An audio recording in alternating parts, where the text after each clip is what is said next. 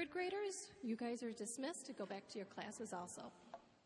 Amen. Thank you. So if you're a kid and you want to head out to Kid Zone, you can do that now. Thank you, Melanie. Thank you, worship team, for uh, that set. Good to see Skip and Katura. Uh, thank you for being here, guys. So if you have your Bibles with you and you'd like to open them with me, we'll be in 1 Samuel chapter 11. That's 1 Samuel chapter 11. I've got a question for you. Do you have any enemies? Do you have an enemy? So, so when you were uh, in elementary school, did you have an ele- enemy? When you're in middle school, did you have an enemy? High school, do you, do you have one now? Do you have an enemy? So, did you notice what we sang today on the topic of enemies? You crush the enemy underneath my feet. All right, I need someone shorter than my wife to tell me who that enemy is. Ezra and Cheyenne are pretty close to the same height. Ezra claims he's taller, though. So, which enemy is that? Satan. Satan. You crush Satan underneath. Okay, so so look at those last two words there. Underneath my feet. Is that true? You crush the enemy, enemy underneath my feet. I'm, I'm just going to be honest with you, and you might lose respect for me. But I read that and I said, I don't know if that's true. My feet? God certainly crushes Satan. That's going all the way back to the promise in Genesis chapter 3, verse 15. It's going all the way back to the beginning of the story. But my feet? So I'm like, well, I'm going to look it up. So I did. And this is a reference to Romans chapter 16, verse 20. And it says this The God of peace will soon crush Satan underneath whose feet? Your feet. Your feet. Hey, has that happened yet? No, that has not happened yet. We still have an enemy in the world. Peter writes to the churches about this and he says in 1 Peter chapter 5 verse 8 he says your enemy or your adversary the devil prowls around like a roaring lion. Okay, so your enemy, and you have one. You may not know it, you may not feel like it, and that's exactly where he wants you. Your enemy prowls around like a raging, roaring lion, seeking someone to what? Make friends with? What does it say? To devour. That is violent, destructive. Look, Satan is not just annoying, he is evil and he wants to devour you. He is not just frustrating, he is evil and he wants to devour you. He is evil. It's not, it's soul devouring evil. This is your enemy. This is your enemy. Now, a lot of us, I think, just kind of wander through life just totally oblivious to this.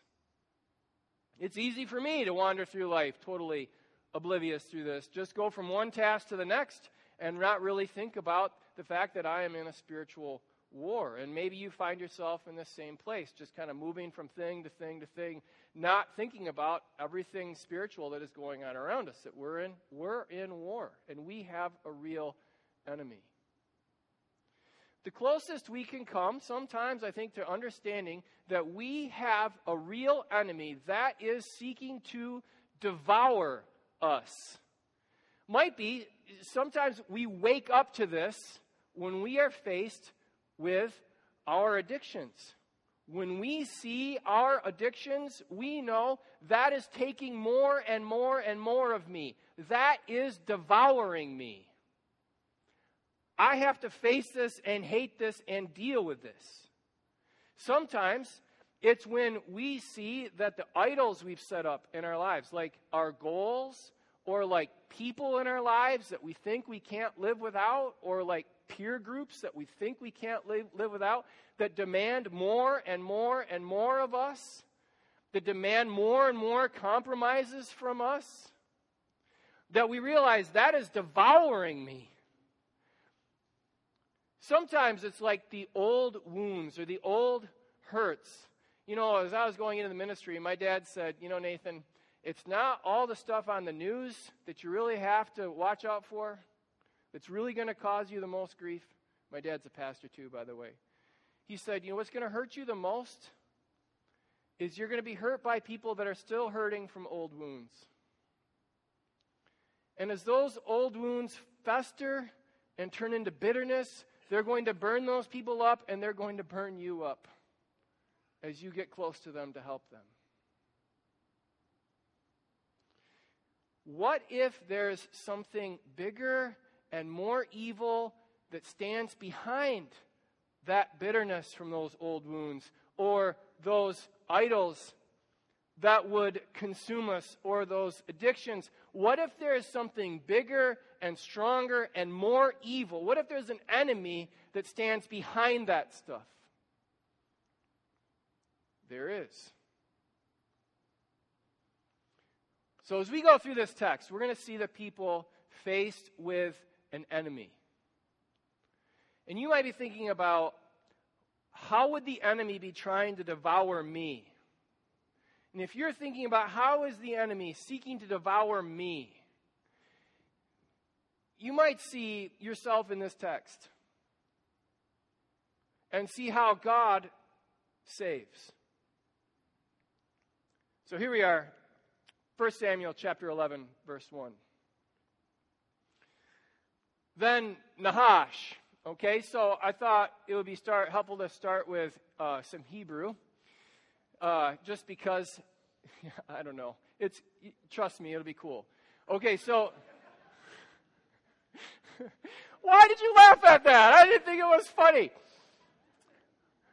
All right, so Nahash, that's the Hebrew word for Nahash, and it is the same exact Hebrew word in Genesis chapter 3, verse 1. You know what that word is? Can you take a guess? Snake. Then the guy named Snake, the Ammonite, ancient Hebrew, ancient um, enemies of the Israelites. Then the guy named Snake, you know, the king, the enemy named Snake, the Ammonite, went up and besieged Jabesh Gilead. Jabesh is the name of the city, Gilead is the name of the region. Um, it, like maybe you'd get confused with other cities named Jabesh, so it's Jabesh Gilead, J- the Jabesh in Gilead. And all the people, and I'm sorry, all the men of Jabesh said to uh, the snake that was that was surrounding them and besieging them, they say to this guy, Make a treaty with us, and we will serve you. How about we make a deal? Should you make a deal with somebody that's evil? The snake says, Sure, we can make a deal. But Nahash the Ammonite said to them, On this condition I will make a treaty with you. That I, not you, you don't get to do it. I'm going to come in there with a sharp stick and gouge out all your right eyes.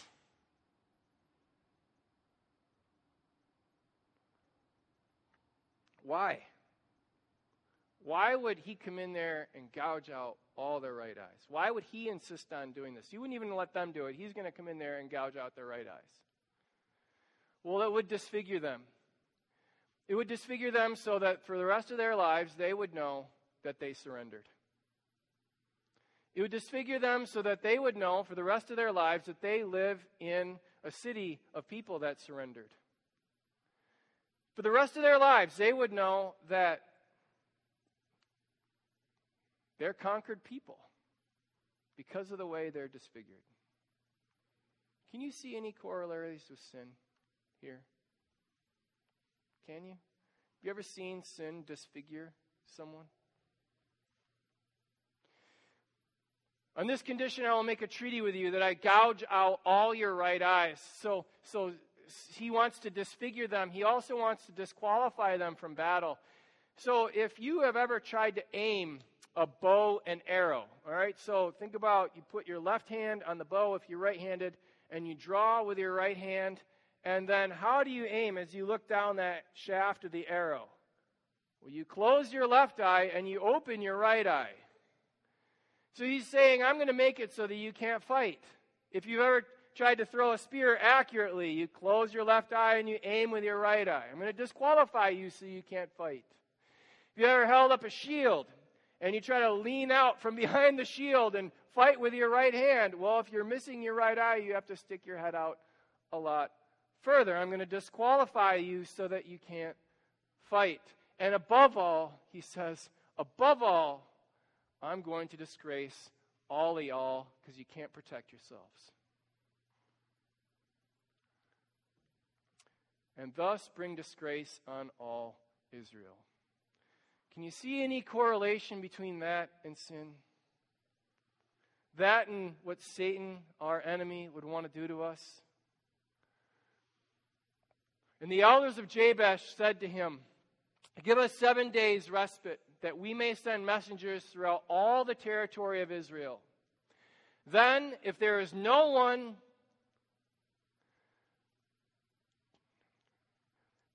to save us, we will give ourselves up to you.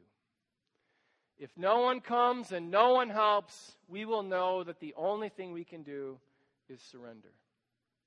And you know what? He gives it to him because he's pretty sure that no one's coming. No one cares, and no one will help. And when the messengers came to Gibeah of Saul, they reported the matter in the ears of the people, and all the people wept aloud. They don't do anything, they just weep aloud. Now, behold, Saul was coming from the field behind the oxen, and Saul said, What is wrong with the people that they are weeping? So they told him the news of the men of Jabesh. And the Spirit of God rushed upon Saul when he heard these words, and his anger was greatly kindled. And the Hebrew there is literally his nose swelled greatly. So I, I immediately thought of a cartoon where, you know, the cartoon character gets hit in the nose and his nose gets big and red and swells greatly. But that's not the idea. The idea is somebody getting so mad their nostrils flare. Think of when you are just raging mad and you're going. That's how mad Saul was. And that anger, listen to me, that anger that Saul felt because of what the snake was doing to those people was a fruit of the Spirit.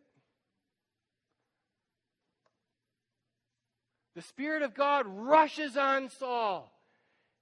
And he has this righteous indignation of this is not okay and we have to do something right now.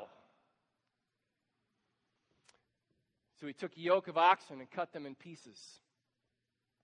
And he sent them throughout all the territory of Israel by the hand of the messengers, saying, like, there's no refrigeration. These oxen, they get cut up. There's flies there's a puddle, they stink.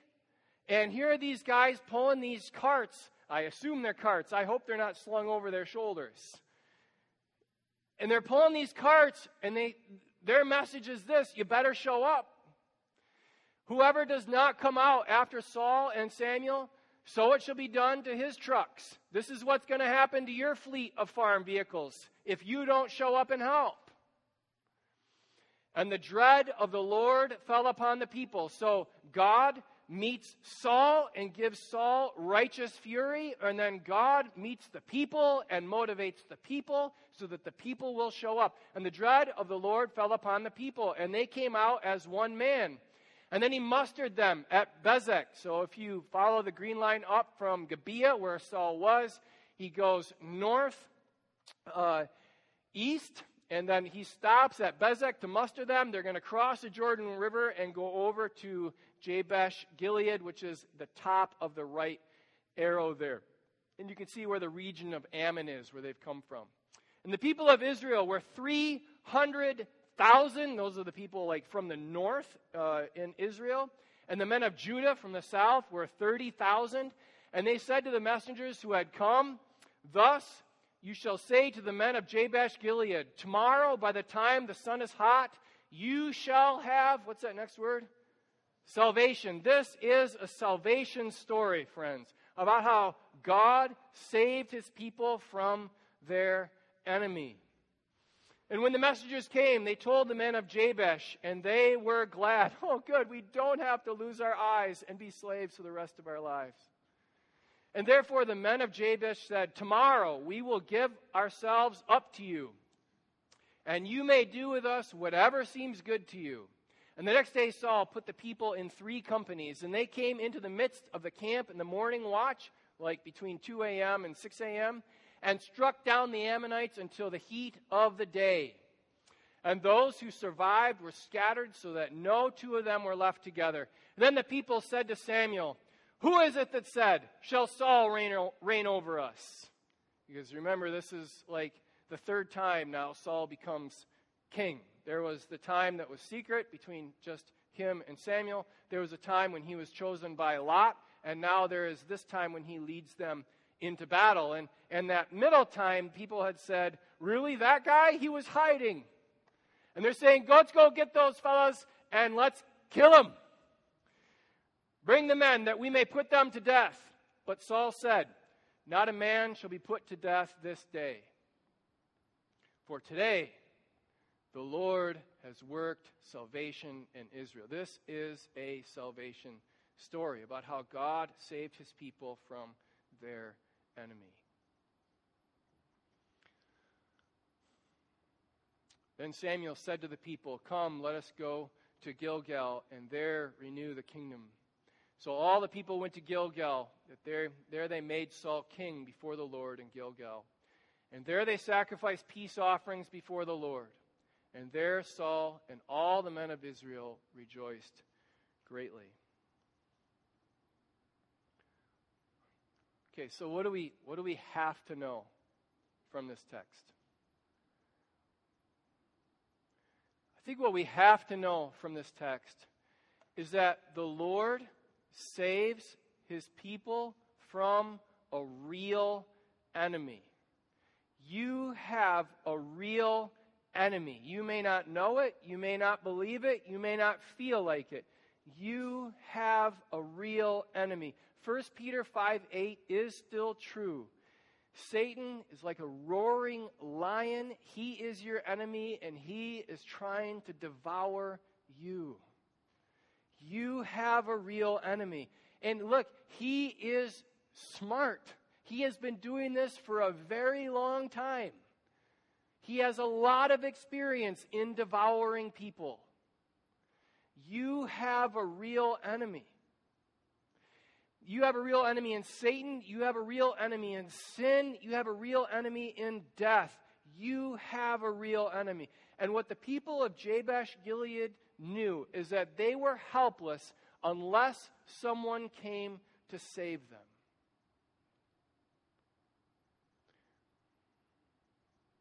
And see, this is where you and I have to get to. You and I have to get to the place where we're not trying to save our own selves anymore. I'm going to borrow a phrase from Mark Vroegop. He says, God doesn't save people who help themselves. God saves people who are sick of themselves. God saves people who are at the end of themselves. God saves people who know they can't save themselves. God saves people who know they're helpless, who know they're lost in their sins. These are the people that God saves. God saves us from a real enemy. And, and you know, God saves us just because God is kind. Okay, so if you're, if you're with me here in 1 Samuel 11, why don't you turn back with me just a little bit to 1 Samuel chapter 7. So just a couple pages back or a couple scrolls. Um, back in your text, if you're on a if you're on a digital Bible, and I'm in 1 Samuel chapter 7 here. And the Philistines had surrounded the people, had gathered against the people, and the Philistines are going to do something very similar to the Ammonites. They're going to come in and attack the people of Israel. And remember, the people of Israel, they go to Samuel and they say, You have to save us. You know, you have to pray to the Lord. So I'm here in verse 8.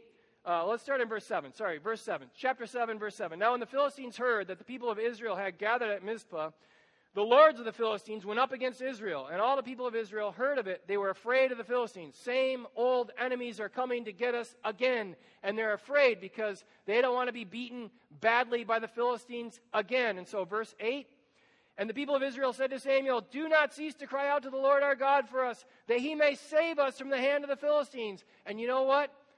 Samuel does and God saves them. And then what happens in the very next chapter? After God saves them in chapter 7, what happens in the very next chapter? That's right. The people come to Samuel and say, You know, you're pretty old and you're pretty obsolete, and your kids are not walking in your ways, and we're not very happy with how God has been king, so why don't you give us a king? This is in 8, verse 7. And the Lord said to Samuel, Obey the voice of the people in all that they say to you, for they have not rejected you, but they have rejected me from being king over them. And this is what they've been doing, verse 8. This is what they've been doing for generations, ever since I brought them out of the land of Egypt. Okay, so if you're God,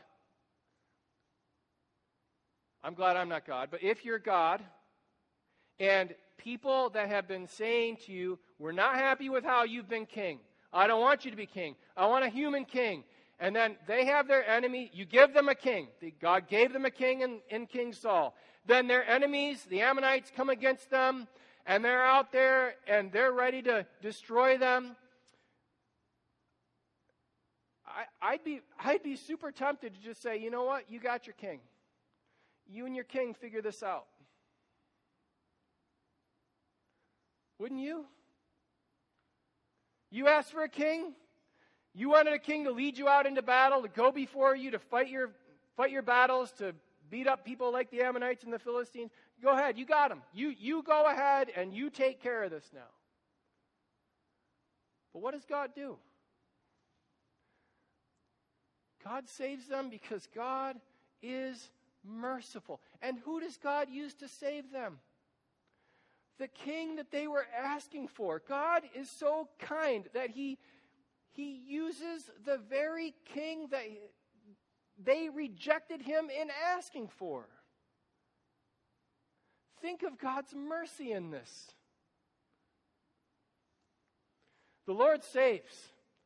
The Lord saves us from a real enemy. The Lord saves us because He is merciful. And look, the Lord saves with extremely flawed people. You think of flaws in people, you have to think of Saul. Okay, so he gets anointed by Samuel. He's going to be king. And the main thing he's going to do as king is lead his people out in battle. And his uncle says, So you were gone a long time. You know, what were you doing? And he's like, Well, I guess we were talking with Samuel. You know, can't really avoid it because Everyone kind of knows we were with Samuel. And he says, Oh, yeah, what did you and Samuel talk about? And, oh, it was about the donkeys. He's afraid to bring it up. And then they go through this, Israel goes through this big long process of figuring out where the king is going to come from. And the tribe of Benjamin is selected. And then out of the tribe of Benjamin, the clan of the Matarites is selected. And then out of that tribe, Saul is selected. And where is Saul? He's hiding in the baggage. Is this the kind of guy you want to lead you out against a snake? No, but God uses flawed people. How? Through the power of His Spirit. By giving flawed people the strength to do stuff that they could not do by themselves. So here's what I'm saying I'm saying the Lord saves. The Lord saves. He saves from real enemies. He saves because He's merciful. And He saves, He uses flawed people. If you've been in church for a while, you know He uses flawed people.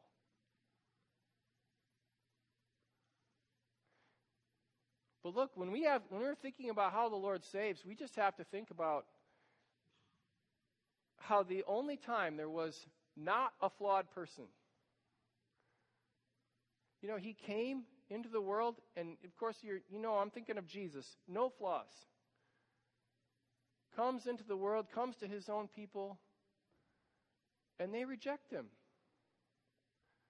And he goes to Jerusalem, and he dies for your sins and for mine,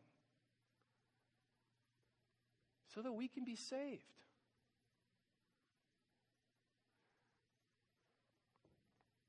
He does this because he's merciful. He does this because we have a real enemy. And that enemy is Satan and sin and death. And if he doesn't do that, we go to hell.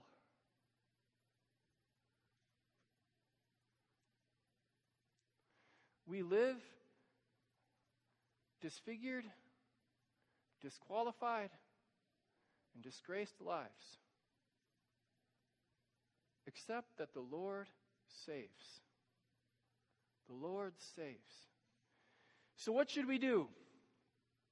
Well, I think it's pretty clear what they did.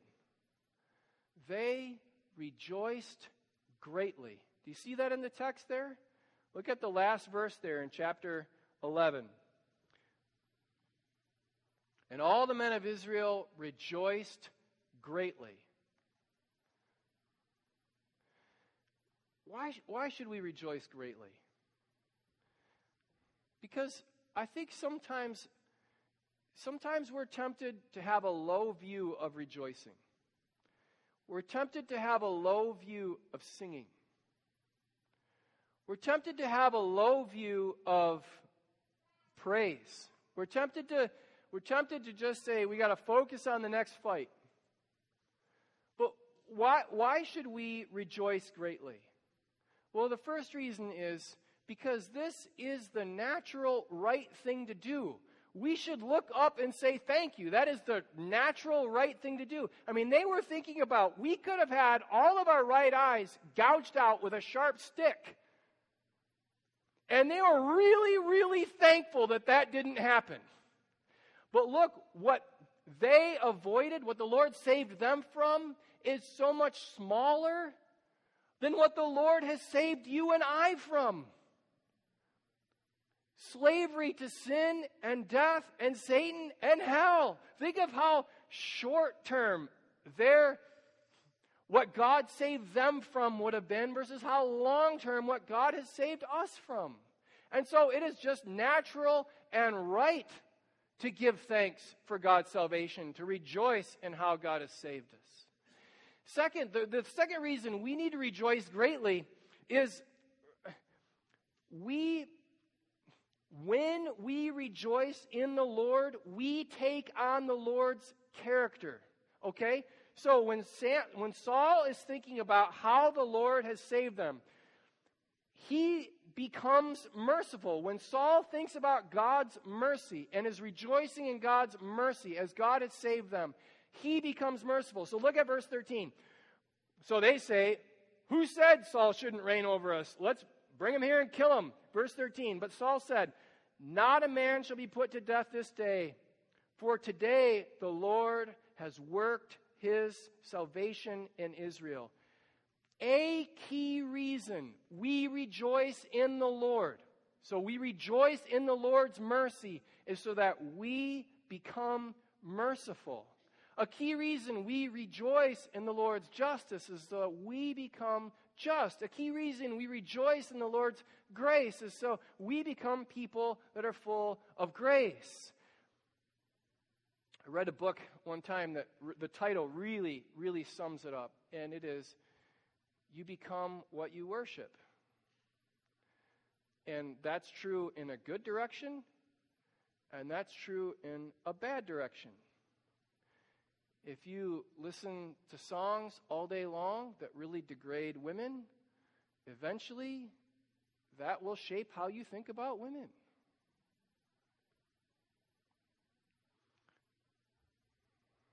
If you read article after article after article after article about success and a certain definition of success, that will shape how you think of success eventually. We become what we worship. So we want to make sure we're worshiping God so we become godly.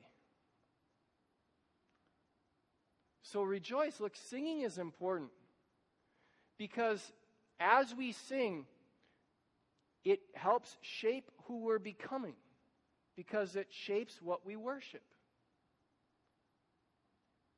The Lord saves. He saves from a real enemy. He saves because He's merciful and He uses flawed people.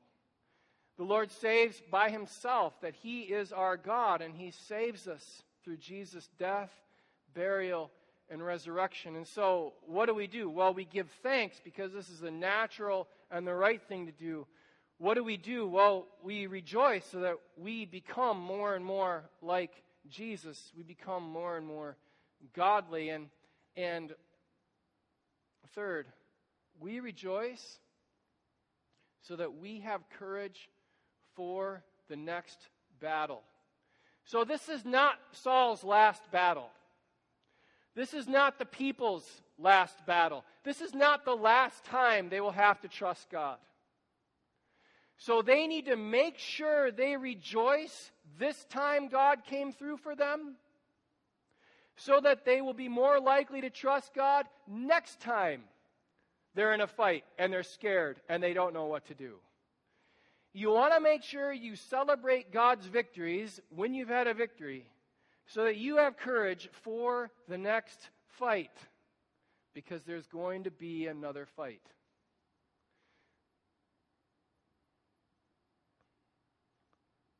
Romans chapter 16, verse 20, where he says that the Lord of peace will soon crush Satan under your heels.